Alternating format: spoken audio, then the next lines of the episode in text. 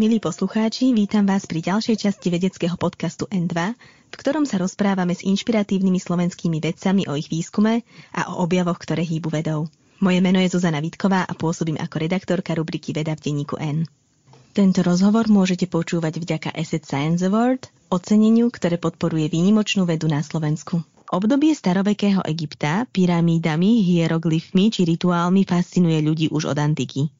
Stále pravdepodobnejší a jasnejší obraz toho, ako ľudia pred vyše 3000 rokmi žili, egyptológom pomáhajú odkrývať najmä moderné technológie. Tie dokážu detailne analyzovať napríklad nástroje, ktoré egyptiania používali pri práci s mojim dnešným hostom, egyptológom Martinom Odlerom, ktorý pôsobí na univerzite v Newcastle vo Veľkej Británii a je členom správnej rady Slovenskej egyptologickej nadácie Egyptos, sa preto dnes budeme rozprávať o tom, kam všade sa ako egyptológ vďaka svojej práci dostane, aké mýty o starovekom Egypte sa mu podarilo vyvrátiť a ako presvieča kurátorov múzeí, aby mu dovolili navrtať staroveké artefakty. Dobrý deň. Dobrý deň. Um, ako som spomínala na začiatku, ten staroveký Egypt uh, ľudí fascinuje vlastne veky a ja subjektívne mám pocit, že od detských encyklopédií cez kinematografiu až po moderný turizmus uh, tá staroegyptská civilizácia zatieňuje trochu ostatné staroveké ríše. Máte aj vy takýto pocit, že Egypt hraje uh, v tomto období prím? Áno, a premyšľal som nad tým, aké sú asi dôvody, prečo. Dá sa povedať, že e, staroveký Egypt mal veľmi dobre premyslenú niečo, čo by sme dnes nazvali vizuálnu identitu. Staroegyptskí umelci boli pravdepodobne vzdelávaní tak, aby používali pravidla staroegyptského umenia a my veľmi rýchlo, keď vidíme niečo staroegyptské, tak to vieme identifikovať ako staroegyptské práve na základe toho štýlu, a e, zároveň e, vynašli e, niekoľko vecí, ktoré sa potom ukázalo absolútne zásadných v ďalšom pokračovaní ľudských kultúr a civilizácií, napríklad kamennú architektúru. A ten druhý dôvod asi je preto, že starovekí Gréci, ktorí pre nás sú akoby základom kultúry, tak pre nich zasa akoby určití učitelia boli starovekí egyptiania a oni vedeli alebo tušili, že v raných dobách greckých dejín, tak napríklad starí Gréci sa naučili od starovekých e, egyptianov, ako robiť e, sochy v životnej veľkosti.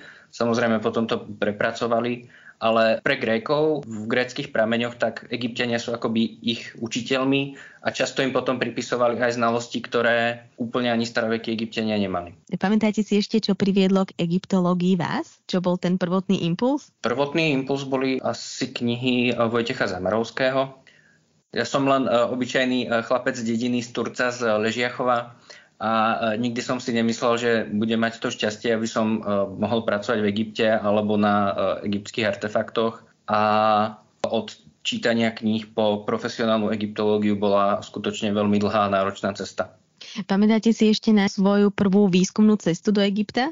Prvá cesta do Egypta bola skutočne výskumná, kedy vtedy ešte lietali priame lety medzi Prahou a Káhirou a do Káhiry sa dostali v noci Takže o 3 ráno sme sa dostali na Českú ambasádu, potom sme spali 3-4 hodiny a kolega nás doviezol do terénu, kde prebiehal výskum a nás už so spolužiakom čakali v teréne odkryté hroby, ktoré sme mali e, zakresľovať a zdokumentovať, takže prvý deň v Egypte som sa ani poriadne nevyspal a hneď som šiel na archeologický výskum. Dostali ste sa počas svojho výskumu na miesta, kde sa bežný človek absolútne nedostane?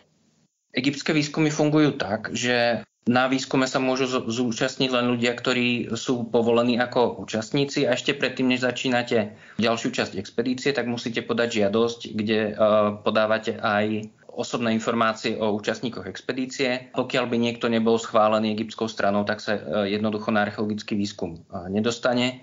Takže v podstate každá expedícia, na ktorej sa zúčastním, tak musím byť povolený egyptskou stranou a keby bol nejaký problém, tak sa tam jednoducho neocitnem a sú to e, miesta, kam sa bežný turista nedostane práve preto, že prebiehajúci archeologický výskum môže byť niekedy nebezpečný.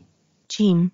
Veľmi dlho som pôsobil na e, lokalite Abusír, e, čo je česká koncesia v Egypte a pôvodne bola Československá. Je to pyramidové pole a hrobky predovšetkým z obdobia Starej ríše, čiže z 3. tisícročia pred Kristom. A väčšinou sa kopú súkromné hrobky, pretože tie pyramídy sú už preskúmané. A v rámci súkromných hrobiek sa nachádzajú šachty, ktoré môžu mať až napríklad 18 metrov hĺbku a na dne tej šachty je potom pohrebná komora, v ktorej bol uložený zosnulý aj so svojou pohrebnou výbavou. A samozrejme v rámci výskumu tak uh, jednak naši robotníci a jednak my, aby sme tie archeologické situácie zdokumentovali, tak uh, do tých šacht musíme zliesť.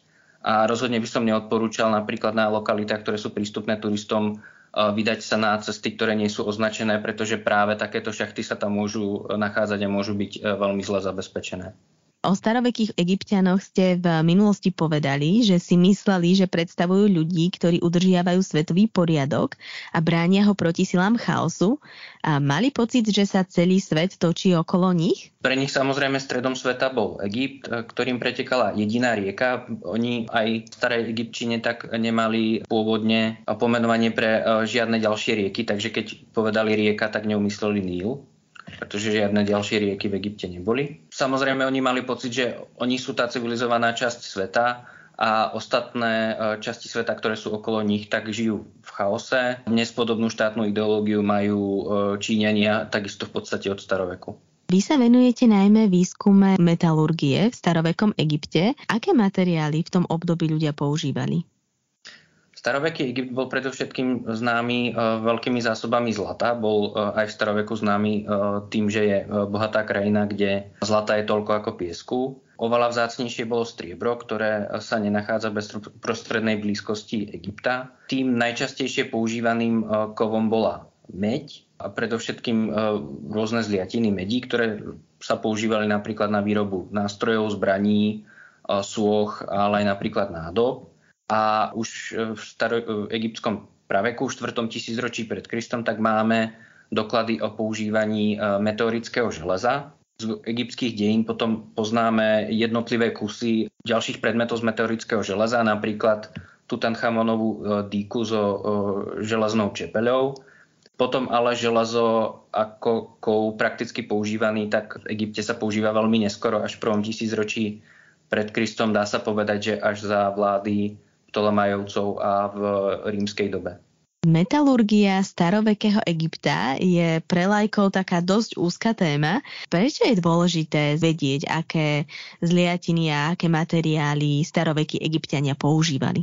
V súčasnosti samozrejme egyptologické poznanie pokročilo, takže ak by sme chceli objaviť nejaké nové historické obdobie, to sa nám nepodarí, pretože tieto tzv. veľké historické otázky sú viac menej vyriešené ale e, k téme som sa dostal viac menej náhodou. E, profesor Barta mi pridelil tému diplomovej práce práve o e, medených nástrojoch. Tej téme som sa postupne začal hlbšie a hlbšie venovať a zistil som, že nebola komplexne prebádaná už veľmi dlho. Postupne som od tých akoby malých otázok dospel k tým väčším. Takže teraz v auguste pôjdem na egyptologický kongres do Leidenu, a e, budem prezentovať príspevok o problémoch chronológií zbraní a nástrojov v období od starej ríše až do začiatku novej ríše a budem e, navrhovať e, nový prístup k tejto chronológii. Inými slovami, tým, že budeme lepšie rozumieť tej chronológii, tak sa v podstate zmení aj pohľad na dejiny Egypta v tomto období, pretože doteraz tam boli určité problémy ktoré domnievam sa neboli vyriešené dostatočne dobre, ale uvidíme na tom kongrese, akú odozvu ten príspevok bude mať. Keď sa bavíme o tej chronológii, tak e, koniec starej ríše, začiatok novej ríše, o akom období sa bavíme? Stará ríša je zhruba 3000 ročie pred našim letopočtom a nová ríša sa začína niekedy v polovici 2. tisícročia, takže ide 2. E, tisícročia pred Kristom, takže ide e, v podstate obdobie zhruba 600 až 700 rokov a uh, taký ten základný problém bol v tom, že kedy si sme sa domnievali, že neexistujú doklady vôbec pre používanie zbraní v Starej ríši, čo vôbec nie je pravda. Tých prameňov je pomerne dosť. Problém bol ale, že my sme úplne nevedeli niektoré tie typy zbraní datovať a uh, jednak v tom príspevku a jednak vo svojej publikácii, tak navrhujem riešenie toho, ako tie jednotlivé typy usporiadať tak, aby dávali evolučne a chronologický zmysel. Čo nám takéto čo najpresnejšie usporiadanie hovorí o živote starovekých egyptianov? Archeológia v podstate rieši také dve zásadné otázky.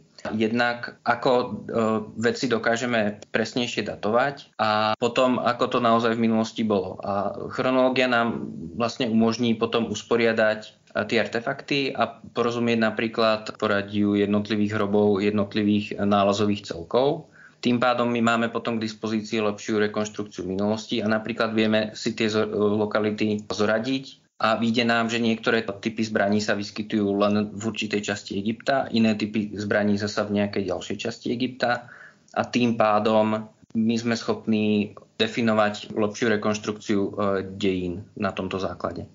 A spomínali ste, že sa verilo, z toho starého obdobia nenašli žiadne zbranie. Ako sa vám tento mýt podarilo vyvrátiť?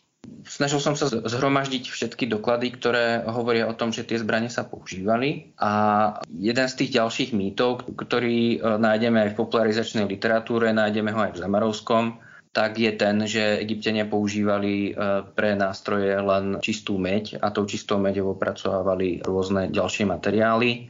Táto predstava ale bola založená na uh, analytických metódach a na výsledkoch, ktoré boli publikované pred 100 rokmi, kedy ešte nie všetky metódy mali dostatočnú citlivosť, aby identifikovali uh, všetky zložky v tých zliatinách. To, čo sa nám ukazuje na základe uh, analýz hlavne v posledných rokoch a desaťročiach, tak vieme povedať, že pre obdobie 3. tisícročie pred Kristom a prvá polovica 2. tisícročia pred Kristom tak sa používa materiál tzv. arzenová meď, kedy hlavnou prímesou do medí je arzén, ktorý spôsobuje, že tá zliatina je tvrdšia, to znamená prakticky použiteľná aj na opracovanie ďalších materiálov, ale aj na výrobu zbraní. Arzén je jedovatý, nevadilo metalurgom starovekého Egypta, že pracujú s jedovatým kovom?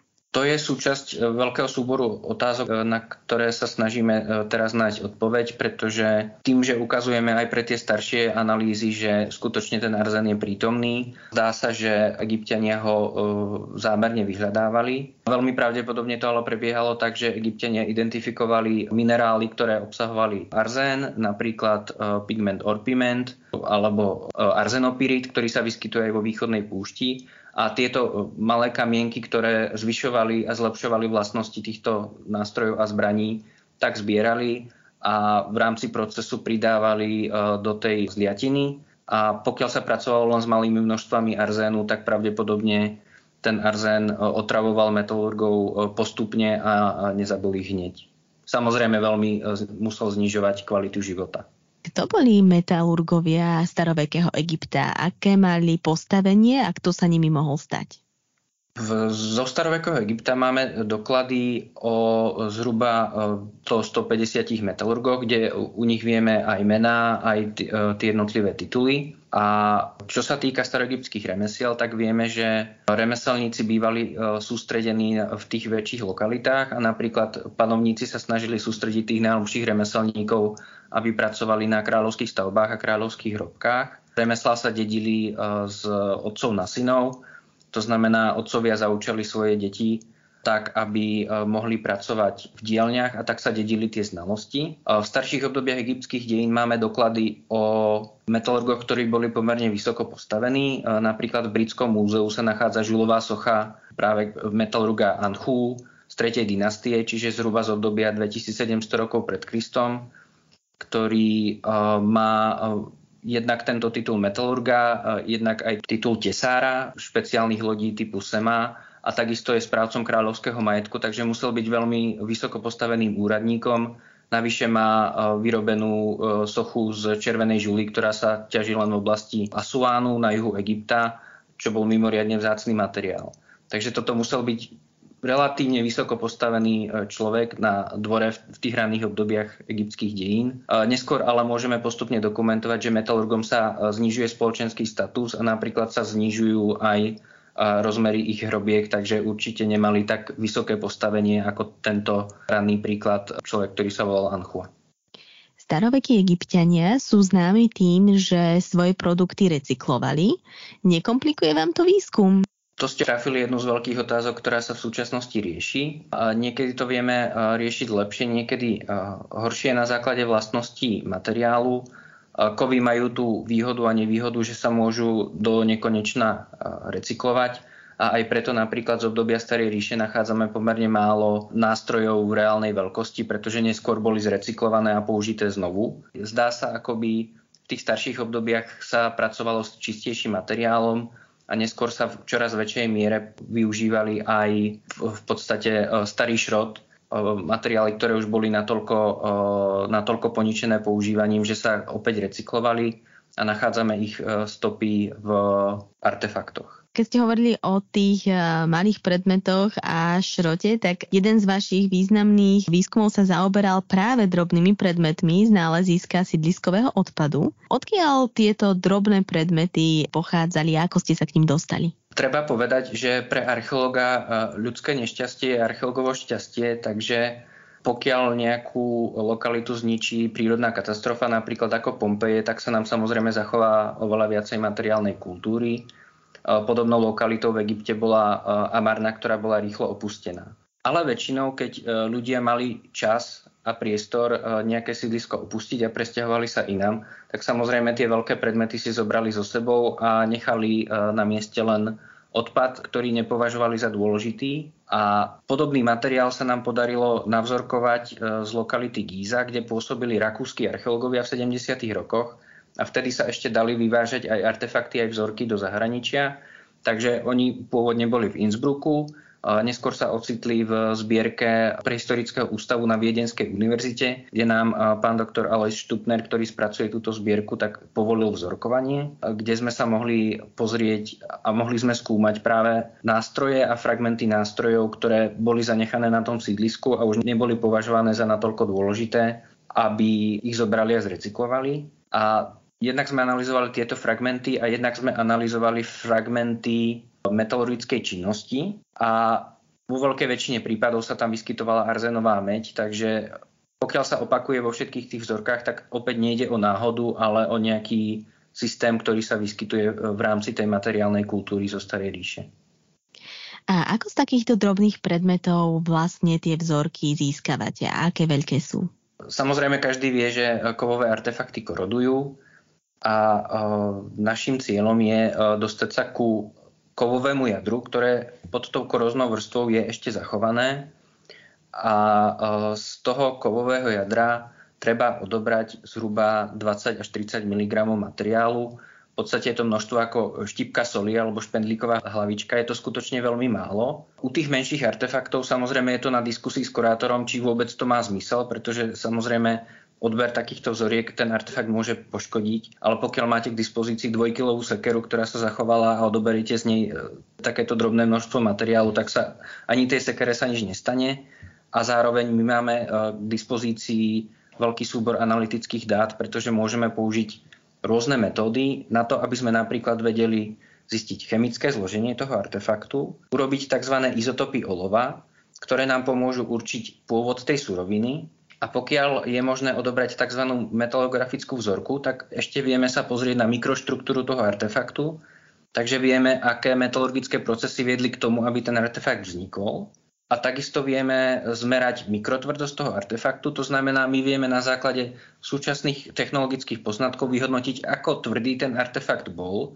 To znamená, ako veľmi prakticky mohol byť používaný eh, v minulosti čím viac metód použijeme na ten jednotlivý artefakt, tým silnejšie argumenty máme preto, keď niečo o tom artefakte tvrdíme, môžeme vystavať celý príbeh toho artefaktu práve na základe týchto analýz. Spomínali ste, že musíte z týchto predmetov odobrať nejaké vzorky alebo ich navrtať. Dovolia vám to muzea kurátori? Mali ste aj nejakú skúsenosť, že ste museli kurátora presviečať, že predmet nezničíte alebo že vám to zamietol? Všetko je to samozrejme o ľuďoch. Niektorí ľudia sú prístupní diskusii alebo tomu, že si aspoň nechajú vysvetliť, aký to môže mať zmysel a aké to ďalšie informácie môže priniesť. Ale samozrejme sú artefakty, u ktorých vieme, že sú unikátne, už len z toho, ako vyzerajú. A napríklad v múzeu v Lipsku v Nemecku tak sme navzorkovali pomerne veľký súbor ale sú tam dva prelamované stojany s figurálnou výzdobou, takisto jedna čelenka z Starej ríše a u týchto artefaktov, tak nám e, reštaurátor kolekcie povedal, že toto môžeme navzorkovať len cez jeho mŕtvolu. Takže platí pre vás, že čím nezaujímavejší a opotrebovanejší predmet, tým máte väčšiu šancu na jeho navzorkovanie, na to, že vám to kurátori dovolia?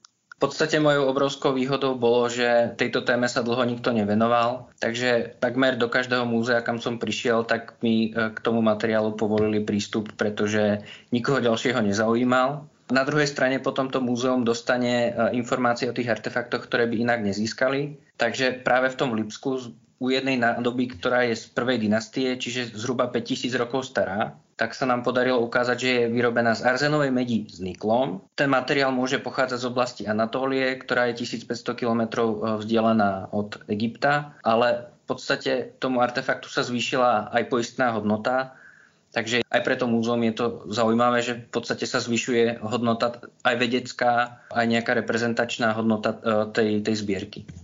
Máte aj nejaký nedosiahnutý sen, niečo, čo by ste chceli skúmať, ale zatiaľ sa vám k tomu predmetu nepodarilo dostať? V tejto oblasti sa musíme obrniť e, veľkou trpezlivosťou. Napríklad e, vo Viedni sme vždy e, používali len neinvazívne metódy, pretože tie boli povolené e, vo Viedni, konkrétne v Kunzhistorickom múzeu. Tam väčšinu tých artefaktov sme analyzovali, ale až po desiatich rokoch, kedy ja som spolupracoval s tou kurátorkou a spolupracovali sme s ňou, tak nám povolili navzorkovať nejaké artefakty a to bola skutočne výnimka, kedy sme k tomu dospeli. Takisto v Berlíne nám v roku 2017 povedali, že No, tak sa nám ozvíte v roku 2023, možno budeme mať čas, vtedy sme zaneprázdnení. Tak sme sa ozvali a môžeme do tej zbierky uh, prísť začiatkom roku 2024, takže oplatilo sa počkať. Britské múzeum je egyptských artefaktov plné, respektíve je ich tam teda veľa, pričom Egypt požaduje vrátenie niektorých artefaktov naspäť, uh, nielen odtiaľ, ale napríklad aj z francúzského Louvru a ďalších významných európskych múzeí. A aký máte na toto názor? Väčšina artefaktov v týchto múzeách je e, legálne, pretože boli e, vykopané v dobe, kedy e, legálne šlo vyviesť artefakty a v podstate to fungovalo tak, že vy ste mali expedíciu, požiadali ste egyptskú stranu o nejaký výskum a predpokladalo sa, že tým, že vy si zoženiete peniaze v, v nejakom štáte, napríklad vo Veľkej Británii, od nejakého múzea, tak to múzeum za to očakáva nejaké artefakty, ktoré sa potom dostanú do jeho zbierok a tieto pravidlá sa postupne e, sprísňovali, sprísňovali e, až na toľko, že e, začiatkom 80. rokov Egyptenia úplne zakázali vývoz artefaktov. Takže väčšina artefaktov, ktoré vidíte v týchto múzeách, tak sú tam skutočne legálne a boli vyvezené na základe týchto pravidiel. Potom sú ale výnimočné veci typu práve roseckej dosky, ktorá je v Britskom múzeu, ktorú pôvodne náhodne vykopali Francúzi počas svojej vojenskej expedície a keď e, Francúzi vojensky prehrali e, s Britmi, tak Briti si tie artefakty odviezli do britského múzea, vrátane tej roseckej dosky a v podstate to považujú za svoj majetok, pretože to e, získali vojensky ako vojnovú korisť. A rosecká doska je úlomok dosky, na základe ktorej sa podarilo dešifrovať hieroglyfy. Presne, Pamätám je, to, správne? je to veľký fragment uh, stély, ktorá bola v podstate úradným dokumentom a bola napísaná v troch jazykoch. Uh, v gréčtine, v demotickom jazyku a v hieroglyfoch. Uh, na základe nej uh, boli rozluštené hieroglyfy a paradoxne Champollion rozluštil práve hieroglyfy na základe kópie, ktorú dostal od britskej strany požiadal britskú stranu o to, aby mu poskytla dobrú kópiu tej roseckej dosky a Briti mu ju poskytli. Takže bez toho, aby Briti dobre zdokumentovali roseckú dosku, tak by ani hieroglyfy neboli rozlúštené. Ale v súčasnosti rosecká doska patrí k tým ikonickým artefaktom, ktorých vrátenie Egypt požaduje, pretože egyptská strana sa nazdáva, že v podstate tá právna stránka toho, ako sa tie artefakty dostali do tých zbierok, tak nie je úplne čistá. Jeden z tých ďalších príkladov je busta Nefertity v Berlíne, kde sa ju podarilo nájsť počas štandardnej archeologickej expedície. Tí archeológovia nemeckí vedeli už od začiatku, že je to unikátny artefakt, ale pri delení nálezov ju asi ju nejak akože omazali blatom alebo nejak skrátka snažili sa, aby nebola príliš nápadná, takže ju ako potajme dostali a vyviezli ju do Berlína v roku 1913 ale čakali 10 rokov, kým ju zverejnia, pretože vedeli, že z toho bude neskutočný problém. A skutočne, keď ju vlastne zverejnili, tak to bolo po prvej svetovej vojne, zhruba vtedy, keď sa našiel Tutanchamon. A v Egypte to práve zdvihlo tú veľkú vlnu nacionalizmu, a takže potom práve kvôli tej buste Nefertity, tak Egyptenia zakázali vývoz Tutanchamonovej hrobky akýchkoľvek artefaktov z nej, pretože sa nazdávali, že vlastne cudzinci takto okrádajú Egypt. Jeden z takých, ja neviem či mýto alebo veci, ktoré sa hovoria je, že z starovekého Egypta vyviezli Briti počas viktoriánskeho obdobia toľko mumifikovaných ľudí, že ich využívali ako prímes do všelijakých liečiv a tak ďalej. Je to pravda alebo sú to uh, iba také veci, ktoré časom zľudovali, ale nikdy sa nestali? To je pravda a dokonca už niekedy od stredoveku sa tradovalo, že múmie sa môžu používať na liečenie rôznych nedôhov a boli, bol to ako podobne zázračný liek ako Ivermectin, tak sa používali múmie. Dokonca jeden kolega citoval nejaký prameň, bohužiaľ si nespomínam, aký na jednej konferencii, kde sa hovorilo o tom, že najlepšie múmie sú z Bratislavy, z Presburgu. Wow. Že sa nejakým spôsobom sa dovážali asi po Dunaji Samozrejme, tým, že tie múmie boli tak cenené, tak sa začali vyrábať falošné múmie. Tým, že to bol uh, pomerne lacný, lacný zdroj kuriva, tak sa používali skutočne múmie aj na kúrenie v lokomotívach, aj, aj v Egypte, ale zrejme sa aj vyvážali. A samozrejme v 19. storočí potom uh, viktoriánci robili rozbalovacie party, kedy si doviezli múmiu a bol tam prítomný nejaký lekár alebo nejaký práve egyptolog, ktorý tú múmiu ako rozbaloval a komentoval a ešte keď tam boli nejaké amuloty, tak samozrejme to bolo, keď sa niečo nájde, nejaký amulet, tak to bolo ešte zaujímavejšie. Ale to sú veci, kde tá spoločnosť postupne dospela k tomu, že toto sa nerobí a nemalo by sa robiť. A dnes je veľmi problematické aj vôbec e, vystavovanie akýchkoľvek ľudských pozostatkov a väčšinou v tých väčších múzeách západných tak býva nejaký ako trigger warning, že niekde v nejakej časti expozície sú vystavené ľudské ostatky a vedú sa dlhé a veľké diskusie o tom, či vôbec tie múmie vystavovať, pretože je to problematické z mnohých etických aj ďalších ohľadov. Zaujalo ma, že teda dobová tlač hovorí, že najlepšie múmie sú z Presburgu. A ako sa sem dostali, alebo prečo bol Presburg známy svojimi múmiami? Bohužiaľ, ten kolega to e, prezentoval tento príspevok, myslím, na konferencii v Lublane pred desiatimi rokmi a keď vyšiel ten zborník, tak do neho ten článok nenapísal. Takže ten priamy prameň nepoznám ale v tej dobe samozrejme Rakúsko-Uhorsko alebo teda Uhorska, Uhorsko bolo zaradené do toho akoby európskeho kontextu a keď sa v Nemecku považovalo v nemeckých oblastiach alebo v Taliansku, že múmie pomáhajú pri liečení, tak samozrejme ani uhorská časť nemohla chýbať a pravdepodobne tie, akoby ten múmiový prášok tak bol rozprestrený po celej Európe. Tak ako keď vlastne začal nejaký väčší záujem o egyptské artefakty, tak bolo e, napríklad v 19. storočí bolo možné si skutočne zakúpiť práve egyptské artefakty. Dokonca v Egyptskom múzeu v Káhire fungoval uh, suvenír shop, kde ste mohli prísť a kúpiť si pravý artefakt z archeologického výskumu, kde ste mali certifikát, že bol vykopaný tam a tam týmto archeológom a že je to skutočne pravý artefakt a odviesť si ho domov a Egyptské múzeum z toho malo peniaze. Samozrejme to bolo možné pred 100 rokmi a dnes to už je úplne mimo akýchkoľvek legálnych možností. Dá sa odhadnúť, aký pomer staroegyptských nálezov sa nachádza v samotnom Egypte a aký pomer v iných štátoch? Treba povedať, že Egypt má určite ten najlepší materiál. A to, čo sa vykopalo v Egypte, tak väčšinou, aj keď tie inštitúcie e, pred tým storočím, keď ešte bolo možné deliť tie nálezy, pokiaľ tie nálezy boli unikátne, tak zostávali v Egypte. Takže dá sa povedať, že napriek tomu, že Egyptenia by radi vrátili niek- niektoré tie vybrané artefakty z rôznych svetových múzeí, tak ten najlepší materiál sa nachádza v Egypte. Mimo Egypt sú niektoré ikonické artefakty, ktoré práve tými príbehmi, ktoré okolo nich sú, napríklad okolo tej busty Nefertity, tak ako by ten status sa ich ešte zvýšil, ale žiadna zbierka mimo Egypt nie je taká dobrá ako to, čo sa nachádza v samotnom Egypte.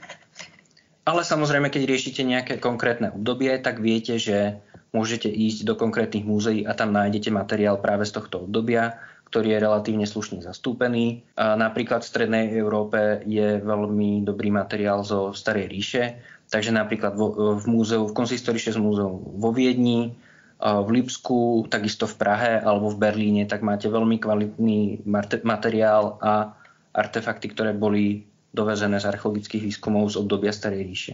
Sú podľa vás v Egypte ešte nejaké výskumné lokality, ktoré neboli odhalené? Určite, pretože archeológia je e, umenie možného a väčšinou archeológ si musí vyberať. To znamená, v púšti, keď viete e, čítať tie príznaky, tak vidíte desiatky a stovky hrobiek, ale uh, musíte si vybrať jednu, ktorú môžete preskúmať a dnes výskum jednej hrobky trvá mesiac alebo niekoľko mesiacov a potom to spracovanie dát trvá niekoľko rokov. Takže ešte stále práve preto, že archeológia je to umenie možného a kedysi sa kopali obrovské areály, ale veľmi málo detailne. Teraz naopak kopeme detailnejšie, ale menšie oblasti. Preto niektoré odhady hovoria o tom, že zatiaľ je vykopaného možno 10% toho, čo sa skutočne zachovalo zo starovekého Egypta ono toho je asi trošku viac, možno nejakých 30 alebo 40 A je to trochu o šťastí a intuícii vybrať si ako jednak dobrú výskumnú tému a jednak e, požiadať o napríklad dobrú koncesiu v Egypte, kde sa dá očakávať e, získanie nejakých nových poznatkov, ktoré predtým neboli známe.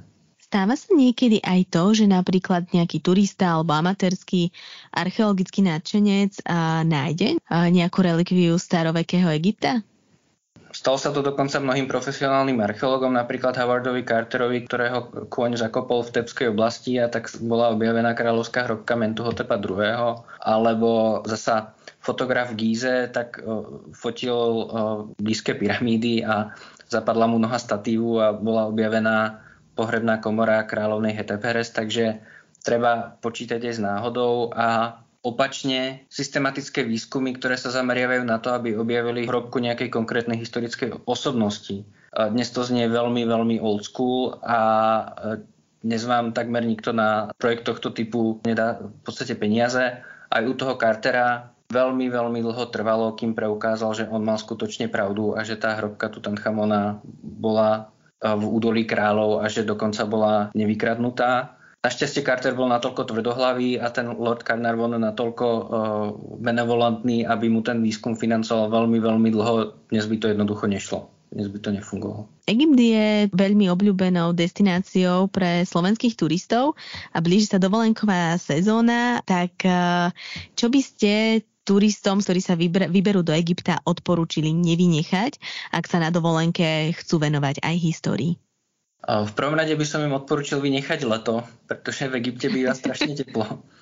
A najideálnejší mesiac na návštevu Egypta je november. Vtedy v Egypte ešte ideálne teplo, dajú sa pozrieť všetky pamiatky, na ktoré má človek, ak si kúpi ten lístok. A čo treba uznať takisto egyptskej strane, každom prázdninovom letovisku sa e, postavili múzea, kde sú skutočne staroegyptské artefakty, takže ľudia nemusia jazdiť do údolia Nílu, aby videli pamiatky, ale v každej tej lokalite sú e, nové múzea. Ono sa, bohužiaľ sa nedá nejak generálne poradiť, asi je to o tom, čo ktorého človeka láka. A v západnej Európe alebo v Amerike sú zvykom dokonca výpravy, kedy sa organizujú výpravy s cestovkami, kedy tú cestovku počas jedného týždňa alebo dvoch týždňov sprevádza profesionálny egyptolog a v podstate je akoby sprievodcom vy ste v minulosti vytvorili 3D model starovekého osídlenia v Egypte spred 3500 rokov. Keď sme sa rozprávali o tom, že kam cestovať, ako sa tam dostať a tak ďalej, e,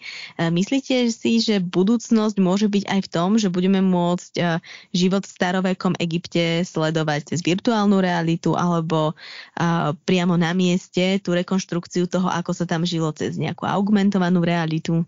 Ja by som len doplnil tú informáciu. Eh, na tom modeli som spolupracoval.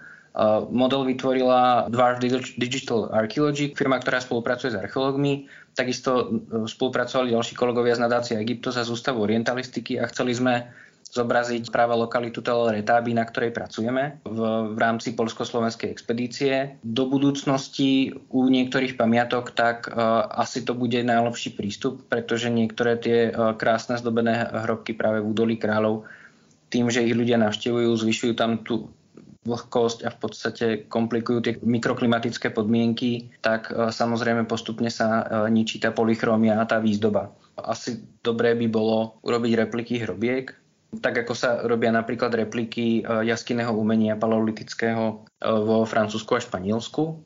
A jedna otázka, ktorú dostávam často je, či v múzeách sú naozaj vystavené tie reálne artefakty, alebo sú to všetko ako repliky a tie múzea majú plné depozitáre tých reálnych artefaktov. Z veľkej väčšiny tie artefakty, ktoré sú vystavené, tak sú skutočne práve tie práve artefakty, ktoré sa našli, pretože múzeum by minulo strašné množstvo peňazí na to, aby len vyrobilo tie repliky. Čo sa týka ešte Egypta, ešte by som poradil, viacero múzeí prenieslo celé zdobené kaplnky hrobiek, takže napríklad v Kunsthistorisches múzeum vo Viedni tak je kaplnka hrobky Kanefera z Gízy. A v ďalších múzeách po Európe sú aj ďalšie hrobky, takže keď máte záujem o staroegyptské pamiatky, tak nemusíte eh, ísť len do Egypta, ale v rôznych európskych mestách sú veľmi, veľmi kvalitné a veľmi dobre vystavené zbierky, ktoré vám možno niekedy dajú ešte lepšiu informáciu o staroegyptskej civilizácii, ako keby ste cestovali na tie eh, pôvodné miesta. A moja posledná otázka sa týka vlastne niečoho úplne iného, ako, sme sa, ako to, o čom sme sa rozprávali doteraz. Vy ste totiž to aj súčasťou týmu, ktorý na budúci rok vydá prvé priame preklady staroegyptskej ľubosnej poézie do Slovenčiny. Aká je cesta od metalurgie k ľubosnej poézii a ako starovekí egyptiania prežívali a opisovali lásku? Jedným z mojich uh, osobných a súkromných záujmov tak je uh, literatúra a poézia. Kedy si som sa poézie venoval, nebol som úplne úspešný. Pôvodne môjim zámerom, keď som šiel na egyptológiu, tak bolo uh, pripraviť prvé priame preklady z starej egyptčiny do slovenčiny rôznych literárnych diel.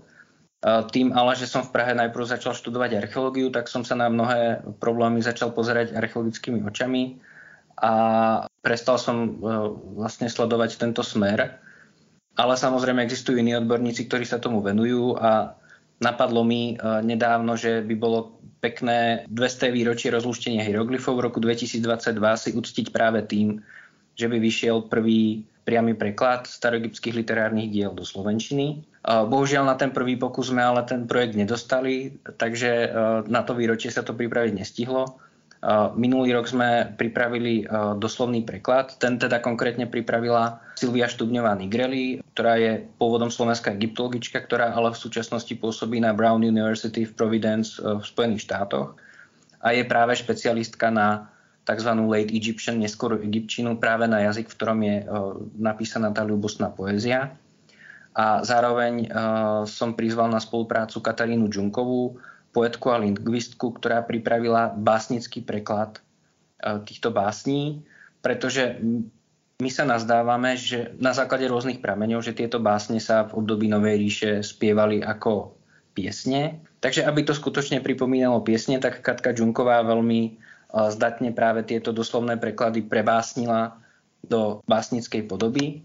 A v súčasnosti dostali sme projekt na prípravu tej knihy a dúfame, že budúci rok by tá kniha skutočne mala výjsť s tými prekladmi aj práve s nejakými komentármi, aby sme priblížili. Jednak to, to všeobecne ľudské je pochopiteľné pre každého, toho ako, to, ako star, starí egyptiania prežívali lásku a zamilovanosť, to je dosť podobné, ako to prežívame dnes, ale zároveň žili pred 3200 rokmi a mnohé veci vnímali inak. Napríklad vzývali božstva, ktoré vtedy mali uh, na zodpovednosť práve uh, lásku, napríklad bohyňu Hathor a sú tam rôzne takéto aspekty, ktoré musíme vysvetliť, aby ich súčasný čitateľ pochopil, pretože bohužiaľ ich uh, priamo nepozná alebo nemá s nimi skúsenosť.